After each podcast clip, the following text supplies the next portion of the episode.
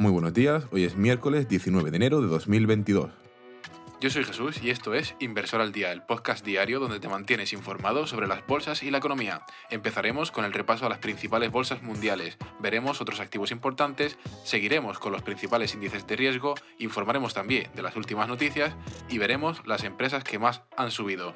Dicho esto, comenzamos.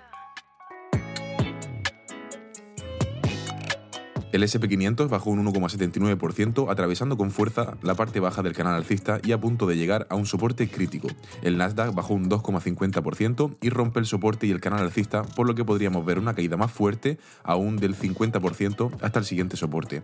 El DAX alemán bajó un 1,10%, el IBEX 35 un 0,38%, el FTSE de Londres subió un 0,91, el Nikkei de Japón bajó un 0,88 y el Hansen de Hong Kong subió un 0,25%.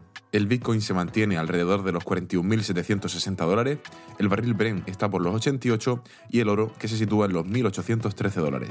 El VIX, índice de volatilidad del SP500, se ha disparado un 18% y si miramos el Fear and Greed Index o índice del miedo, bajó hasta 54 para posicionarse en el lado neutral.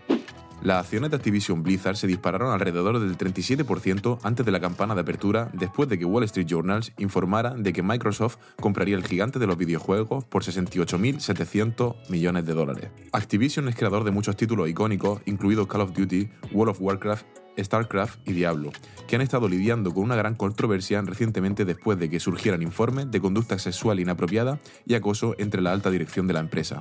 En el caso de Microsoft sería el mayor acuerdo de adquisición de la historia. Las acciones de Microsoft cayeron más del 2% tras el anuncio. La aerolínea americana han pedido un retraso en la puesta en marcha del 5G debido a que las instalaciones cerca de los aeropuertos podrían generar interrupciones en los vuelos y dejar una gran parte de la flota en tierra. ATT y Verizon Communication acordaron el martes aplazar temporalmente el encendido de algunas torres inalámbricas cerca de aeropuertos para evitar una interrupción significativa de los vuelos en Estados Unidos. Goldman Sachs logró los mejores resultados de su historia en 2021 impulsados por la gran actividad de fusiones y adquisiciones entre las empresas en Estados Unidos y la numerosa salida a bolsa de Wall Street, pero sus cifras del último trimestre decepcionaron al mercado. La entidad financiera con sede en Nueva York obtuvo un beneficio de 21.635 millones de dólares, más del doble respecto al ejercicio anterior, con una facturación de 59.339 millones, un 33% más alta en, ambos casos alcanzando cifras no vistas antes en sus cuentas. El top ganador del SP500 ayer fue para Activision Blizzard, Citrix System y CF Industries Holding.